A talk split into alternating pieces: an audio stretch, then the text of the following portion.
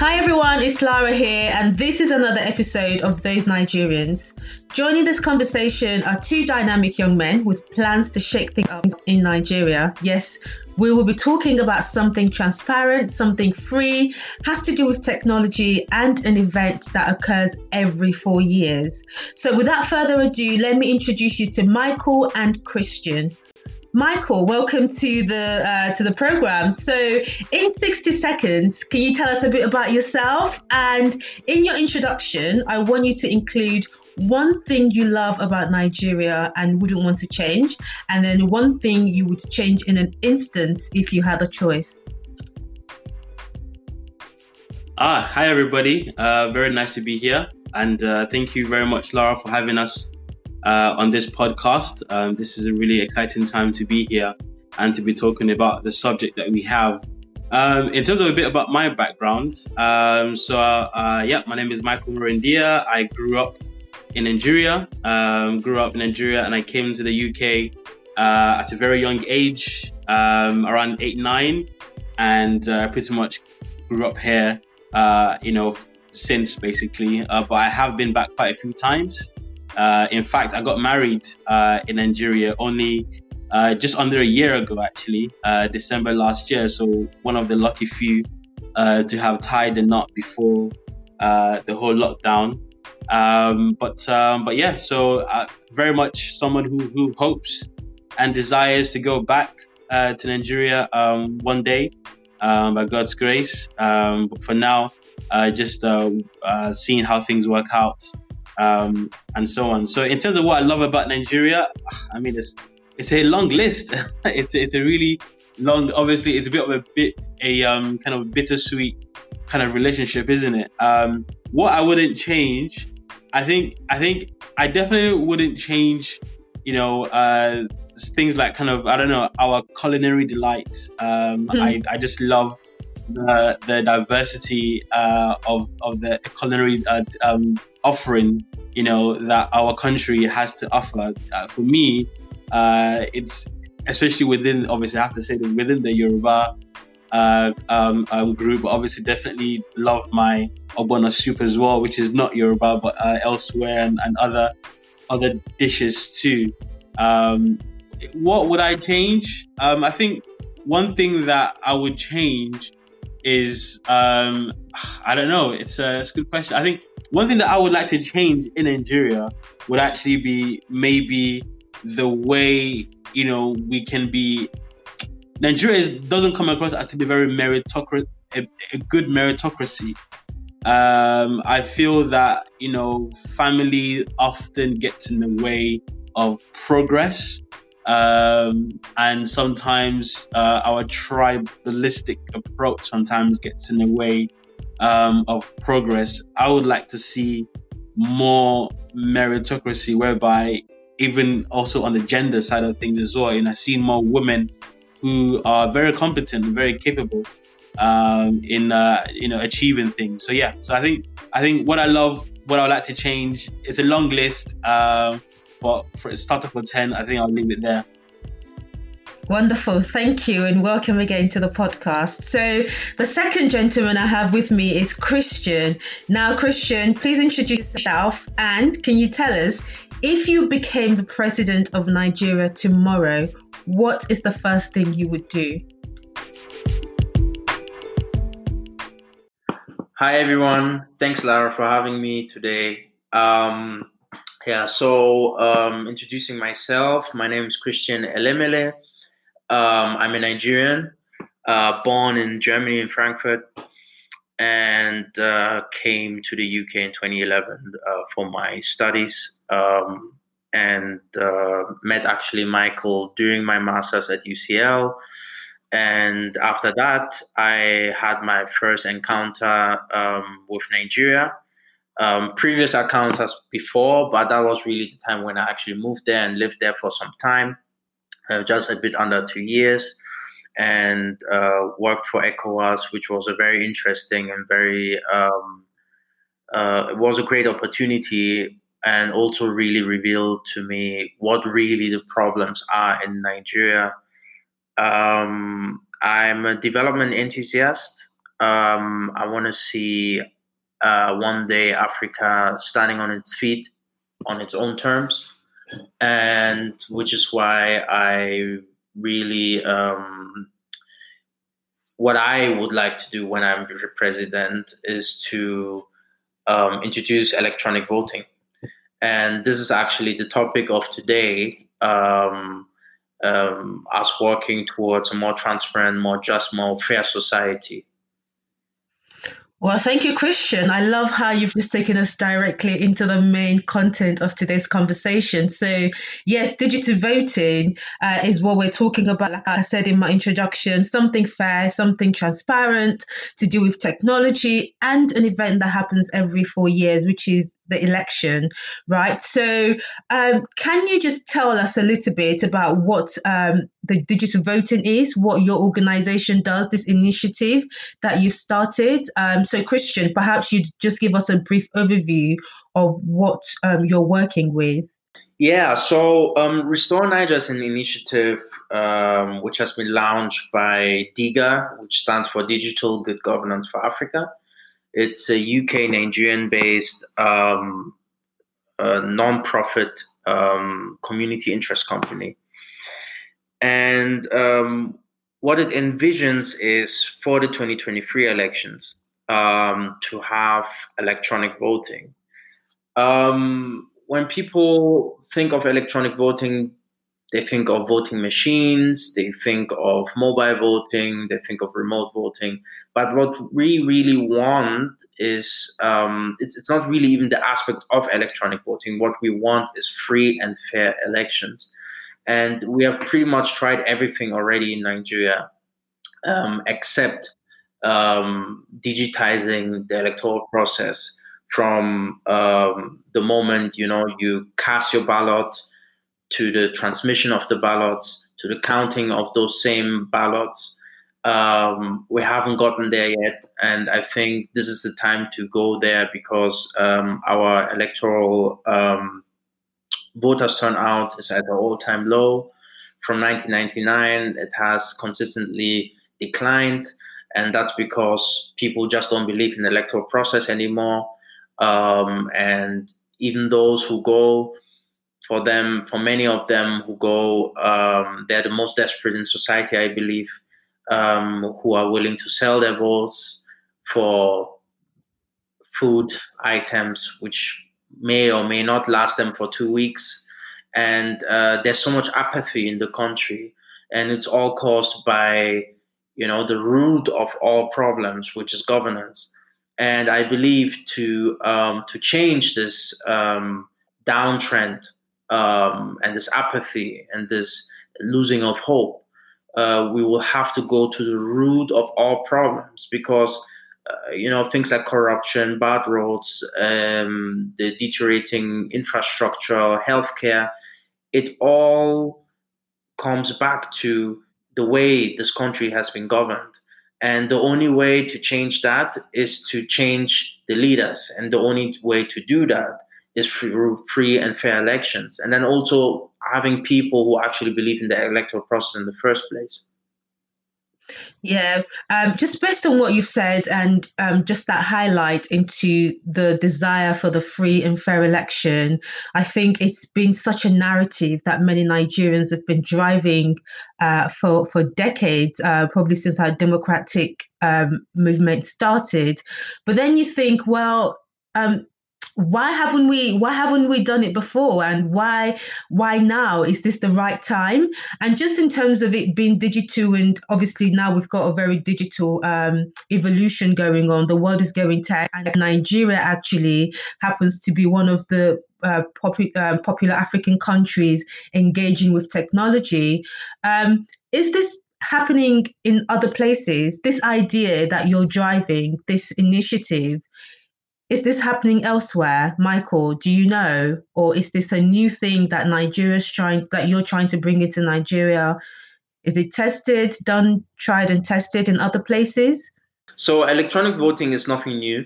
Um, it has happened in so many countries before, uh, in India, uh, in Brazil, in Switzerland, in the United States. Voting machines um, It's it's it's been deployed uh, for I would say decades. Um, what what will be different is the use of blockchain. This is really what um, the innovation which comes into the voting we are trying to propose. Um, uh, with the blockchain, what happens is that um, it's a decentralized ledger, which means that each information is, is stored at the same time. And um, to, to make it really, you know, easily understandable among the three of us, Lara, Michael, and myself. So if, for example, I say one plus one is two, then obviously both of you will have to agree that it's really two. Um, to be able to change this result, whoever comes from the outside need to convince all three of us that one plus one is not two, but it's three. And if somebody will try that, that will actually disrupt the one block in the blockchain. And and and this is and this is really you know what's uh, so amazing about it because it will enable um, electoral results to be um, re- uh, displayed and uh, streamed on in real time.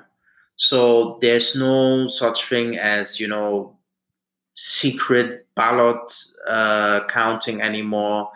People needing to defend their votes, which we see in Nigerian elections and elections, to be honest, across sub-Saharan Africa very often.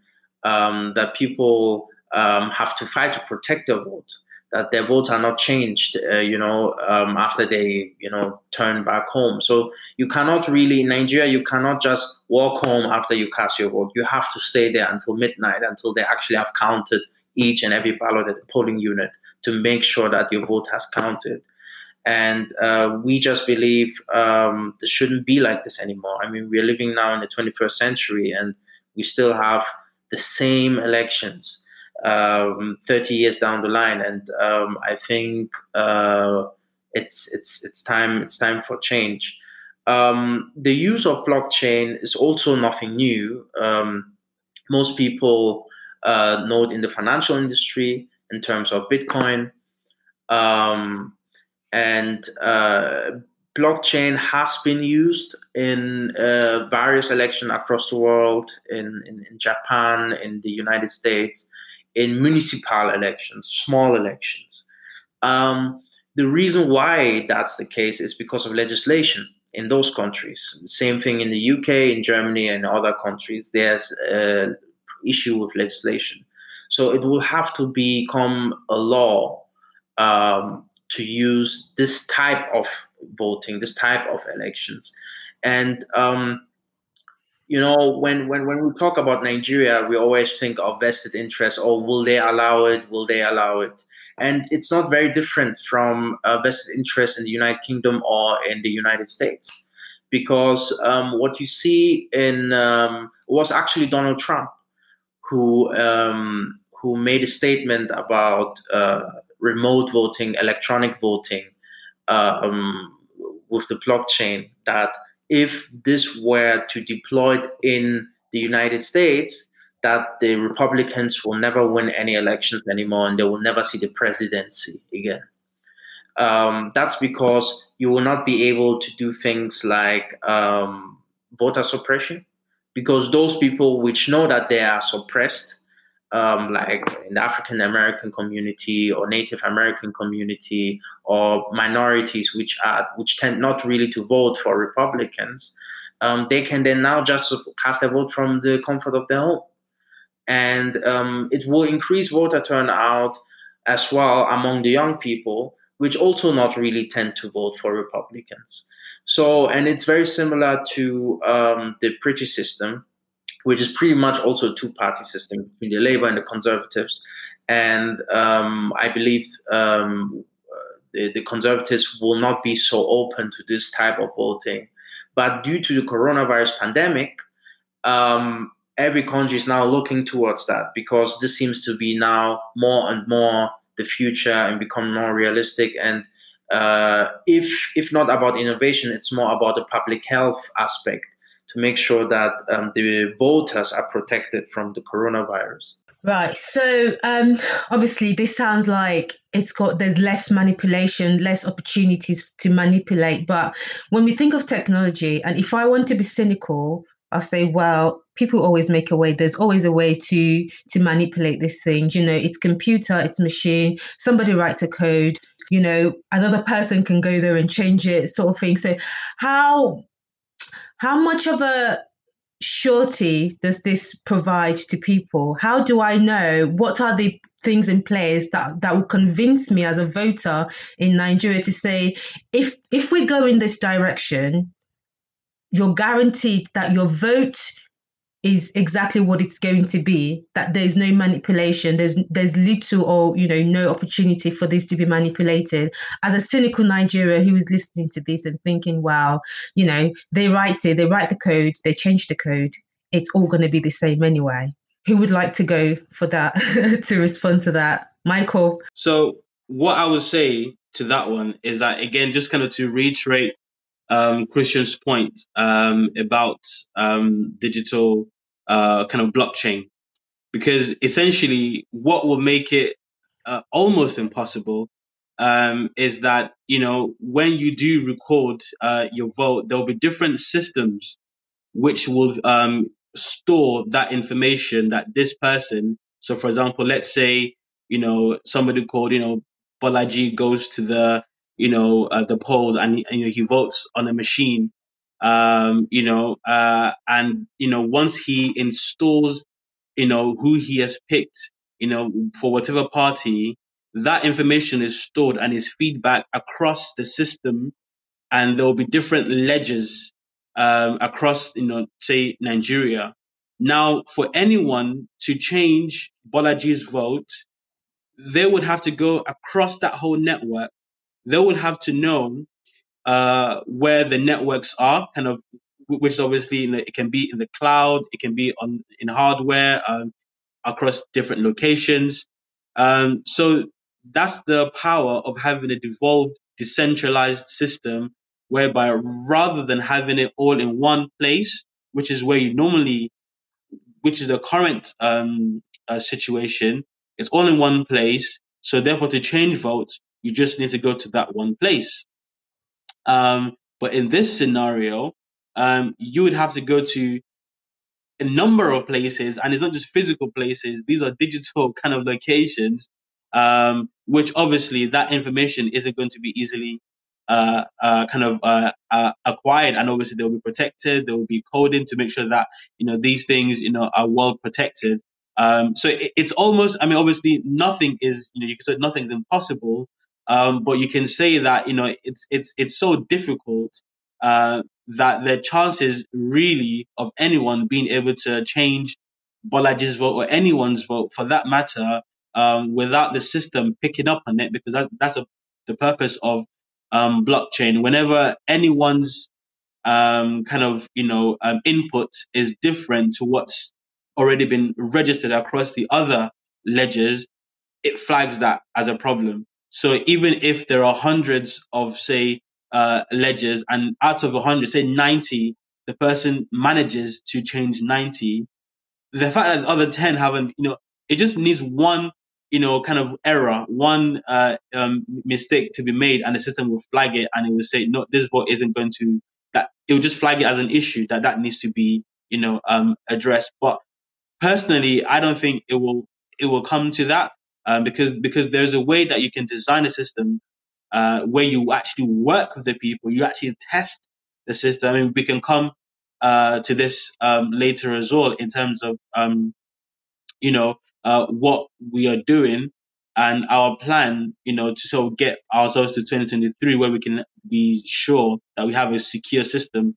Um, but fundamentally, what I'm trying to say is that um, we'll be testing it um, we will be also kind of demonstrating to people that this works and it is safe.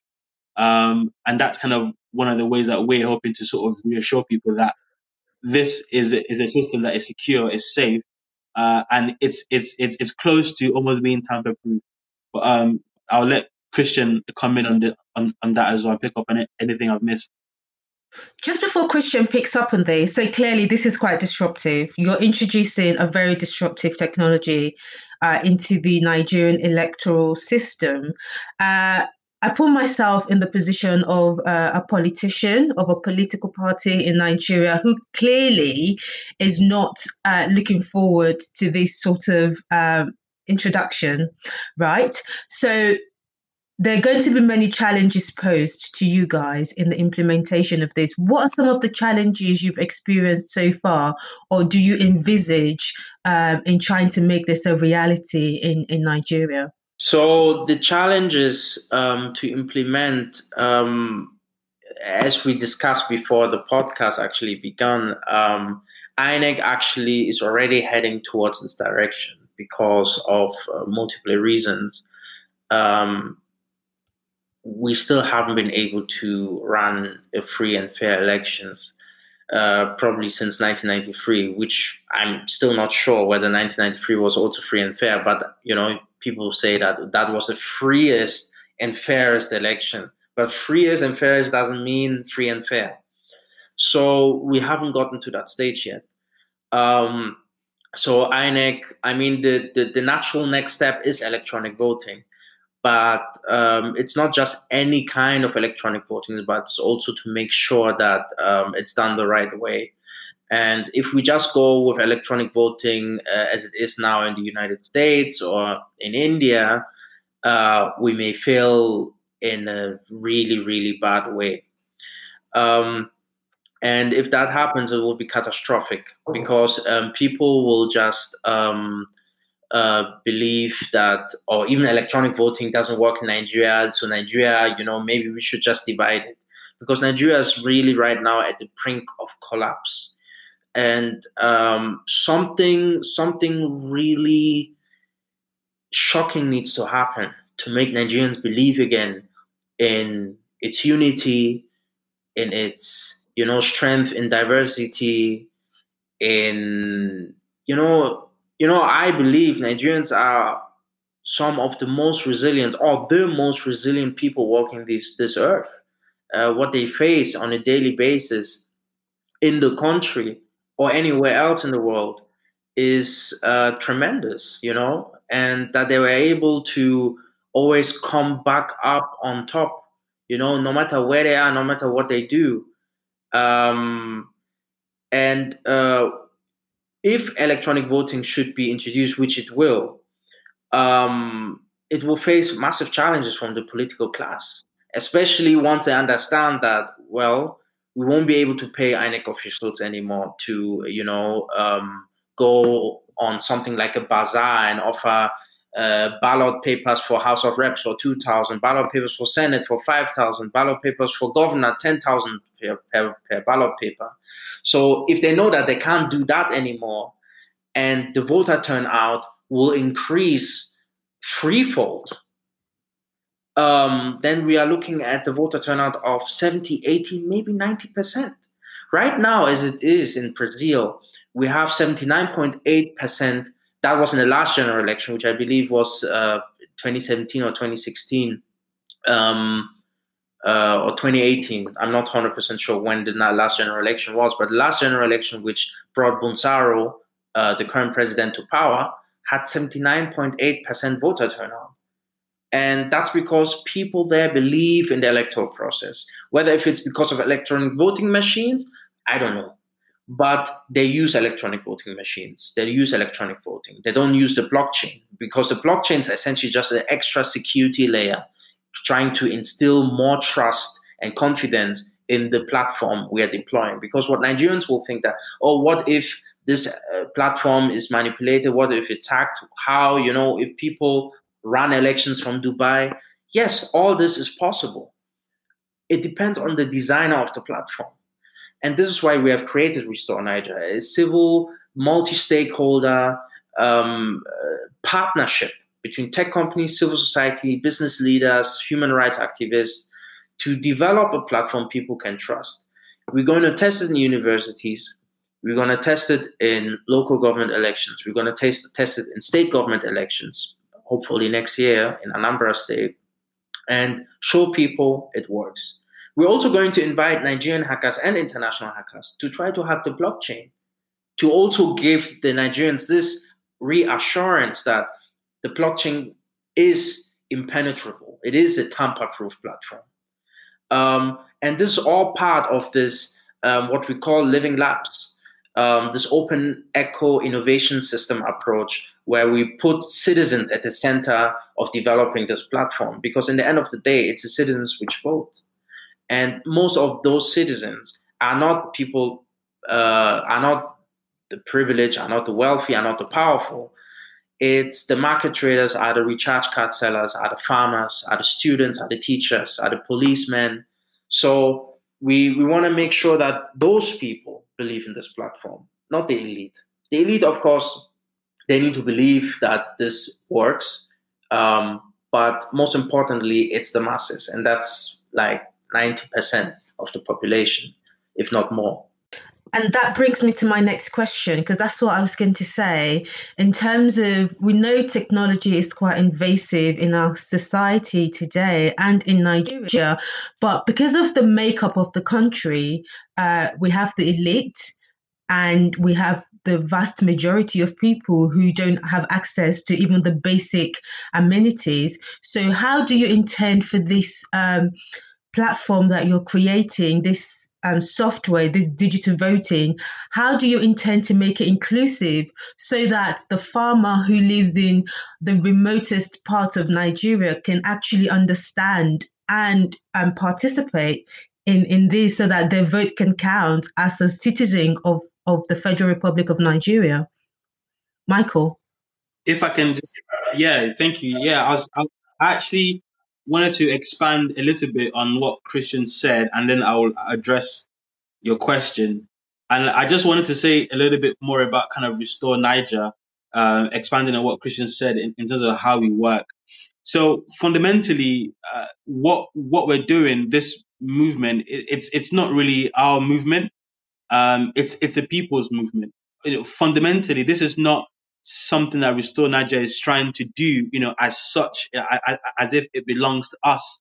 This is, we just sort of wanted to facilitate, you know, what we feel is the passion, the desire, the longing, you know, the, the need really for the average, for many, if not all, uh, Nigerians, you know, having access to free and fair elections. So fundamentally, it's about grassroots movement. It's about working with people, you know, uh, across different levels, um, but fundamentally with the people, so that you know when it comes to you know pushing uh, for changes, say uh, at the regulatory stage, um, you know there is a backing of the people. If this has to be something that the people want, we know it is, but we also want it to be that whatever solution and, and however we approach this is something that is done in conjunction, in collaboration uh, with people, you know, at the you know market level you know at the you know street level you know at any level really um also kind of up upwards as well through um the the class. So so that is really important. Obviously and then obviously in terms of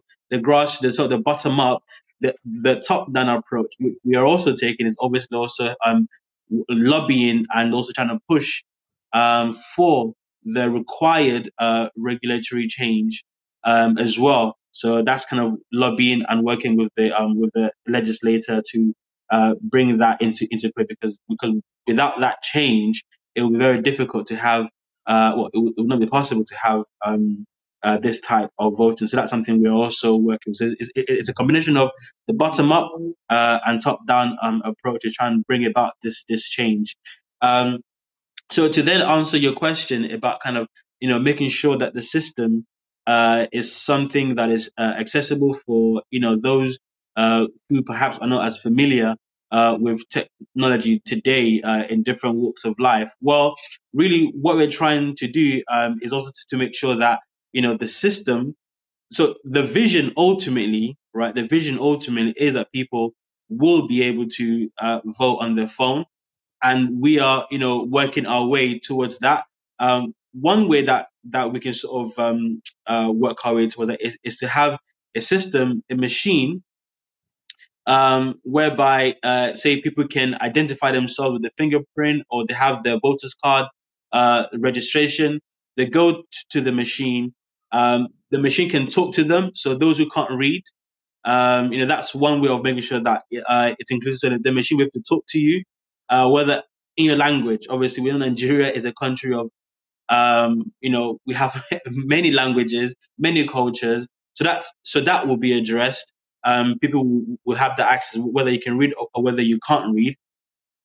You also want to make sure that, um, you know, for those people, uh, you know, who necessarily uh, kind of need support, there'll always be staff. Um, so at the the ballot um, area, um, so for example, now so we're talking about people have either been either been able to vote on the phone at home, or those who still you know don't have might not have a phone, they can still go to the ballot box area where there will be a machine uh, which can store digitally um, their preferences, and there'll be all kinds of support available uh, for people of different backgrounds, of different capabilities, to make sure that they can still uh, vote, and there will be a receipt that they can have that will tells them or that that that reveals um, what choices they have made, but obviously not without their identity. So you know we don't want people to um, be exposed. Um, but this is this is this is something that we are designing uh, and working uh, with different stakeholders uh, and organizations to make sure that you know the the the output or the outcome is something that works effectively, efficiently, uh, and and is, is, it brings the optimum outcome uh, for Nigerians. Um, clearly, you're going to have to engage different facets of you know Nigeria to make this a reality. Can you just quickly take take us through uh, the definitive steps? So clearly, you've started, you've you've built a platform, you have this software, you know it can work, uh, but it's going to take a lot more than that for this to actually become a reality in Nigeria. So, what are the definitive steps that you've taken or need to take um, to make this a reality for the 2023 election or even for the trial um, that you're hoping might take place um, next year in Anambra State? What, what, what do you need to do? What, what's been done and what do you still need to do? So, the first step, as Michael already mentioned, is um, uh, the electoral law amendment passage, uh, which will allow for uh, the electronic voting we are proposing currently to INEC, um, and also the electronic voting INEC's envisioning to deploy uh, for the test round, uh, test round next year and the 2023 election. So paramount is that the electoral law, the amendment, has to be passed. Um, we strongly believe it will happen before end of this year, if not early next year.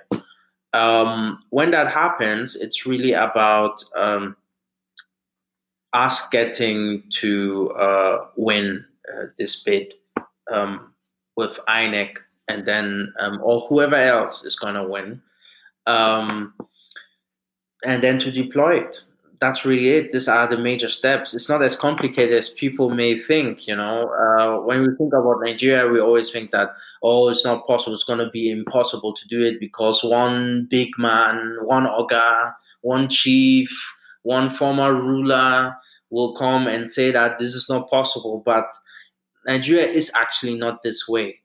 Um, we we have a lot of people, a lot of groups which work on a lot of things and a lot of times we have many organizations working on the same things, but not together. And the beauty about Restore Naija is that we're bringing all stakeholders together. We bring government together. We bring uh, the Electoral Commission together. We bring citizens together. We bring uh, the public figures of Nigeria, which mean well for Nigeria, together. Um, we bring the private sector together, Oracle, DataCrest, uh, who on the technical side developed this platform. And then we also bring civil society together. And in the civil society, uh, which I see as very corrupt in Nigeria, unfortunately, um, there are a few good actors actually, um, which we have identified and um, decided to, you know, to form this initiative together. Um, and uh, it's important for the voices which are credible in the civic space to come together to speak with one voice because um, what we have seen in the last general election in Nigeria is um, 74 political parties, of which maybe just five were viable. And then among those uh, five or six parties, uh, two are obviously the known ones, APC and PDP, and the other four were from opposition candidates like uh, Kingsley Moghalu, Omoyele Sowore, uh, Fela Toye, um, Tope Fasua. But they couldn't come together as one to challenge these, these guys. And if, if we cannot work together on the electoral amendment bill, and if we cannot work together in making sure that whichever platform INEC adopts is a free and fair and transparent platform, which has been approved and given the nod by the people, what we will see is an election which will be marred by irregularities we have never seen before. In fact, maybe the voting we have right now may be even better than going into electronic voting. Because if we do it the wrong way, like many things we have done in Nigeria in the past, it will be disastrous. Um, not just on the election side, on the side of the psyche of every Nigerian, because they will have given up all hope at any Nigeria, um, you know, people have aspired to create. Um, the the main stakeholders are really the National Assembly uh, for the Electoral Amendment Bill and the presidency because he signs it off. But then on the element of the diaspora voting, which is not just an electoral amendment bill, it's actually a constitutional change. So with the constitutional change, we will have the state house of assemblies, at least two thirds of them, they need to vote in favor of it. Then um, it has to be passed through the federal house of representatives, through the Senate, and then be signed by the presidency. But even that, I believe, will not be such an issue because um, Nigeria is going through severe economic uh, challenges right now. And it will need as well, in particular, the diaspora to get out of this. But you cannot ask a people which cannot even be, um, which have no say in the way you govern this country, in the projects you decide to invest, and quite frankly, the diaspora community of Nigeria is the most powerful of all diaspora communities in the world, uh, with an annual remittance, official remittance of around $25 billion, which unofficially, I think, I believe, are around 35 to 40 billion. So if those people cannot even be part of your electoral process, you cannot expect them to invest in that country. The diaspora needs to start being being put at the center of the national development strategy of Nigeria. Um, and that will need a constitutional amendment, uh, which is not as easy and straightforward. But because of the situation we see find ourselves in, I believe even that will scale quickly through um, all the legal bodies, the state House of Assemblies, and the federal House of Representatives. So yeah, so I I, I just wanted to quickly add to what um, Christian said about the challenge with uh, kind of trying to get this um, to, to pass. I don't think it should be, you know, that difficult. That's why we keep emphasizing that this is a grassroots thing. It's it's what the people want, and if if, if the people can rise up, um, because for example, when I talk to people about kind of digital voting, you know, people always say, well, you know, why is it that you know the UK, you know, Canada, Germany, US, you know, why don't they have what we are, you know, talking about now? I mean, they have aspects of it, um, but not fully what we are trying to do. My response often is that, well, they don't have an incentive. You know, their system works. Yes, there is corrupt, definitely in the UK, US, and all developed economy uh, voting system, but it doesn't compare uh, to what we see in many developing countries, and, and we can speak specifically for Nigeria. So we we have a very strong incentive and a, and a strong need, um, but you know we have to be to be to be um, awakened. You know that there is a possibility of change. Nigerians need to wake up. You know we you know we are we can be seen as a people who almost find comfort in our desperate situation. You know, um, it go better. You know, like we're always saying these things. Um, and yes, it will be better. You know, that's one of the wonderful thing about, you know, Nigeria. We are an indomitable, resolute people. But in our resoluteness, you know, we must also aspire and recognize that there is something far better that is within our grasp if only we will reach for it. And that's why I say that, you know, I just want to emphasize the fact that this really is an opportunity we feel, um, not just for Nigeria to wake up and push for what will bring meaningful, sustainable, lasting, positive change, not just change like Buhari told us, but positive, better change. It's also an opportunity to put Nigeria on the global map, and we already are in many respects. You know, we're, we're, we're predicted to be the third largest nation, you know, by 2050 in, in terms of population. And many other things puts us on the global map, even Nollywood. But from a technology perspective, that we have tried something new, something potentially disruptive, and we are the forefront of it, and we can lead it this is a wonderful opportunity that can also create great opportunities as well for employment, for growth, for investment. Because one of the reasons why why I decided to work with Christian, uh, you know, join Digger and join the Restore Naija movement is because for me, I always thought about, you know, this um, sense of, you know, an, an acupuncture. It sounds like an odd illustration.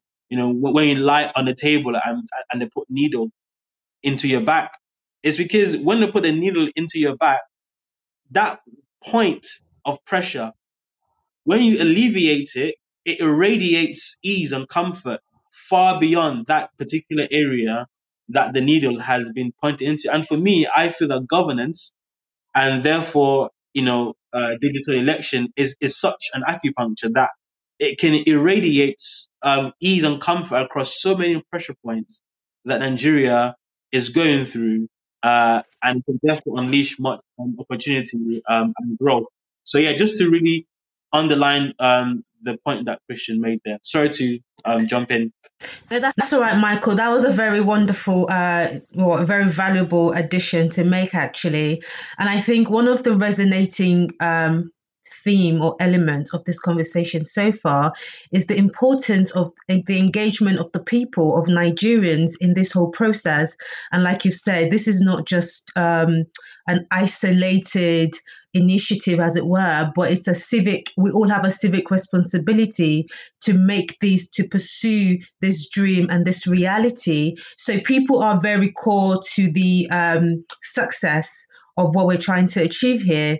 Um, so speaking of people, I'm thinking, you know, um, Christian made a point um, earlier about the diaspora and the, the, the, necessity for them to be engaged on a national level for the sort of development that we're pursuing um, for Nigeria. So, my question then is as a diaspora, as a as a Nigerian uh, in a diaspora, you know, in the UK, in America, in Canada, in France, wherever in the world um, I'm based, and they're listening to this podcast right now and hearing what we, we're saying and what you guys are saying, and they they go to the Restore Naija website, they see you know the statement, what you guys uh, are trying to achieve, and then they ask themselves a question: What can I do? Because if there's any one thing Nigerians in the diaspora are known for, is that many people desire the progress of Nigeria. They seek for the the change so much, but they often feel handicapped, like we don't know what to do. So if we're presenting this to them as an opportunity and we're saying, look, things can get better, and one of the steps we're taking is through a free and fair election so we can have the right leaders in place. Tell me, how can I, as a Nigerian, abroad engage with this initiative? What can I do um, to be part of this vision? Hear our thoughts on that question and many more, you'll have to tune into part two of this conversation with Michael, Christian, and my very self. There's so much we've got to share, uh, but in the meantime, please visit restorenaija.org to find more information about the movement for change in Nigeria and how you can get involved. As always, if you've enjoyed this episode, please subscribe and share across your network. I'll be back with part two.